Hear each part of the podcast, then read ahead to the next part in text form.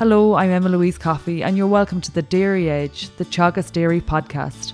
We're bringing you the latest information, insights, and opinion to improve dairy farm performance. On this week's episode, Stephen Moore identifies key performance indicators that drive a high six week calving rate on farms and the practices farmers can implement now to make sure that cows are fit for breeding.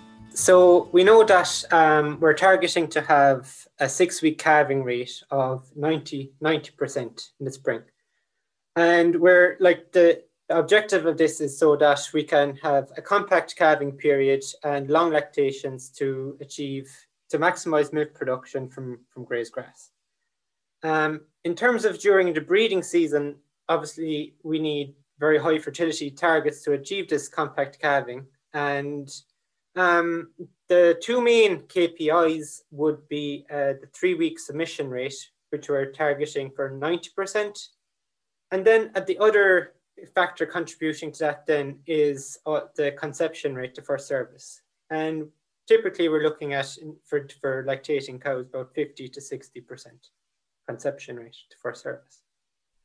And then depending on mating start date, like, you know, right now we're anywhere from three to five weeks out from, you know, the breeding season on farms. Um, I suppose from your perspective, Stephen, um, can you give us an idea of some important practices that farmers can implement right now and over the coming weeks to make sure that, you know, cows are ready uh, for breeding and you know to hit that three week submission rate of 90% and and you know that there's a good conception rate on those services. Yeah emma louise. So i guess you know in terms of achieving high submission rates one of the biggest helps to achieving that first of all is having a high um, six week calving rate because we know that the longer that cows are, have calved um, the the higher their fertility performance is going to be. So you know, there within every herd there are going to be some problem cows um, that need to be identified. So these are typically cows that um, are not cycling, and so if they're not cycling, they're not going to be submitted during the breeding season. And the other group of cows then are cows that have um, a uterine disease, such as metritis or endometritis. And cows with, with a uterine disease have poorer conception rates.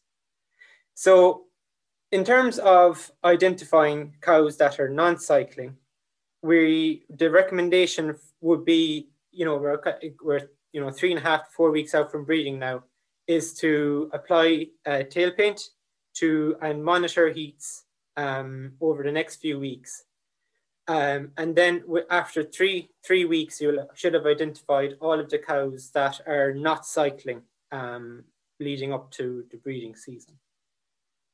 So the options for those cows then are to, um, if they are 30, 30 days calved, to put them on a, a synchronization protocol. So uh, for, for timed AI, which will begin approximately 10 days before mating start date. Um, and with these types of protocols, because they're timed AI, we can ensure that all of the cows that go on these protocols are submitted for AI by mating start date. Um, in terms of cows that um, may be dirty, um, have, uh, what I mean by that is having a, a uterine disease um, from carry carrying over from calving. We're talking about um, metri checking them being the best option um, over the next couple of weeks to identify these cows um, from, from work that we have done in recent years when we metri check cows, you know, anywhere from about uh, 30 days before calving, or sorry, 30 days before mating start date, um, we're looking at about 20% of the, the herd um, having some level of uterine infection. Um, the option for these cows then would be um, an intrauterine antibiotic um, cows that, that do receive an intrauterine antibiotic um, will have uh, improved conception rates. Looking to the options that you've mentioned, Stephen, um, you know, there are some people that are resistant to that pre breeding tail painting, you know, say that three and a half, four weeks out, in that they say it's quite labour intensive. Like, what's your recommendation there? You tail paint the, the cows that are calved and you're keeping an eye on tail paint. Like, how regularly would you um, take note of cows that are in heat? Or are you just looking at cows that still have tail paint leading up to the uh, breeding season? Yeah, for sure, Emma Louise, it, it is a bit of extra work before the breeding season has ever started. But I think that if if cow once the tail paint is applied, um, it would would be recommended to uh, check them at once once a week, and you know they, they don't need to be checked every day for sure, but, but once once a week will will will be enough to uh, identify when the the the, the the tail paint has been removed from from the cows that are cycling. And looking then to the metri uh, metri checking, um, for that, are you looking at the whole herd, or are you just looking at cows that you suspect to have some sort of a uterine disease?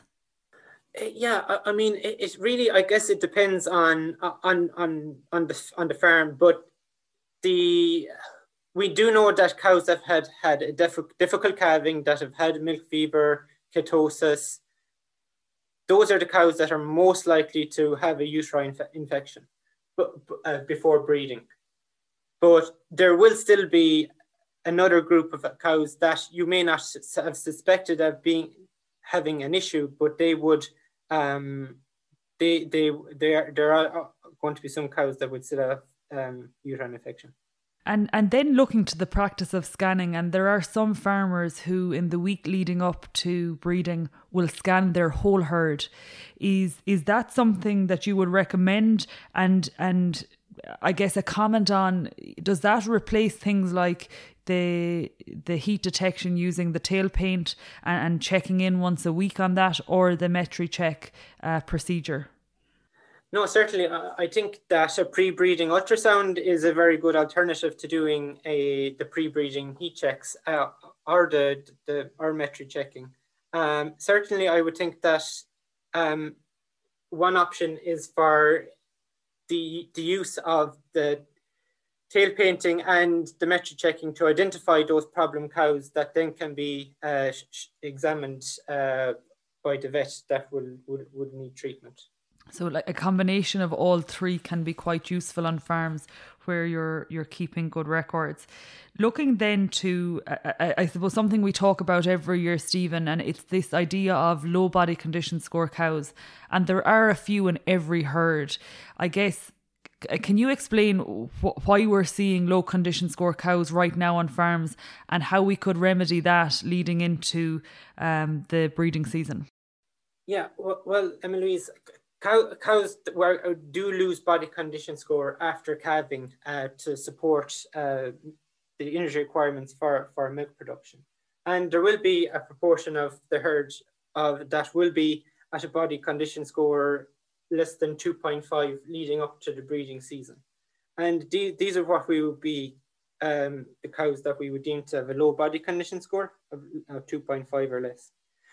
However, leading up to breeding, uh, the ideal body condition score target for these animals is uh, 3 to 3.25 and, you know, with a herd average of, you know, of about uh, 2.9 at, at mating start date. So some of the options for for for improving body condition score in in cows that are thin um, is is once a day milking uh, before uh, before breeding begins. I do think with, with once a day milking that it needs to, it, it, it takes time to work to, to improve body condition score in cows. And it, so we're, we're talking about ideally putting cows that are thin on once a day milking, you know, really during early spring. Um, and at the very latest now will be the time that they that they will be going on once a day milking because it, as I said, it will take time for them to um, increase their body condition score by breeding. And I suppose it would be useful then, f- from that perspective, to be looking at condition scoring these cows over the next few days and, and taking that action to give yourself that time and give the cow time to build up that condition. Stephen, from the perspective of minerals, that you know, there's lots of conversation around, you know, the appropriate minerals for breeding, and there are some particular nuts that um, the, the various co-ops um, would recommend um, at this time. Is there anything in particular that farmers should be including in their concentrate mix or the minerals that they're putting through the water, you know, in the, the coming weeks um, to make sure that they're at optimum in cows at mating start date? Yeah, so there are probably three main minerals that we would focus on it from a, a breeding perspective, and they would be uh, copper, selenium, and iodine. And we know that uh, if in, in, in, in grass in Ireland, that all of these uh, minerals are naturally deficient and are, are not, there is not enough concentration of these minerals in grass to supply the requirements for, for lactating cows. And that is the reason that uh, we would sup that that minerals are supplemented, whether it be in, in concentrates, um, in through the water or, or through boluses. Um, so I, I think you know really one aspect is to know one one important aspect though is to know what is the situation on on your farm.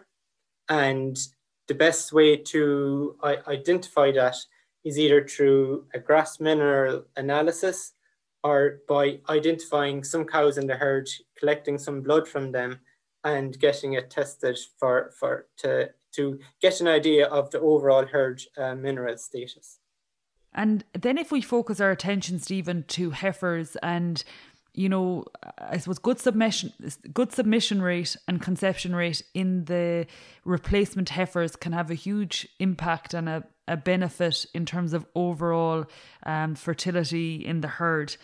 Um, a lot of farmers now are looking to tighten the number of days it takes to service all cow or all heifers in terms of um, using maybe a synchronization protocol and and get that first service in.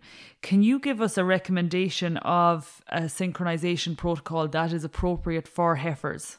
So, I mean, the heifers are obviously the, the highest EBI animals in the herd, and they, they should be targeted for breeding uh, dairy replacements from using high EBI uh, sires. Um, they are also the most fertile animals in the herd, and they they generating the majority of your replacements from from from the heifers is a key step towards maximizing the rate of genetic gain in the herd. In terms of the, the synchronization protocols that that are available for heifers, there, there are a couple of options some farmers would prefer to breed off of natural heats uh, for maybe first week after, after first week of the breeding season. And then any heifers that have not been inseminated during the first week of the breeding season can be administered a, an injection of prostaglandin.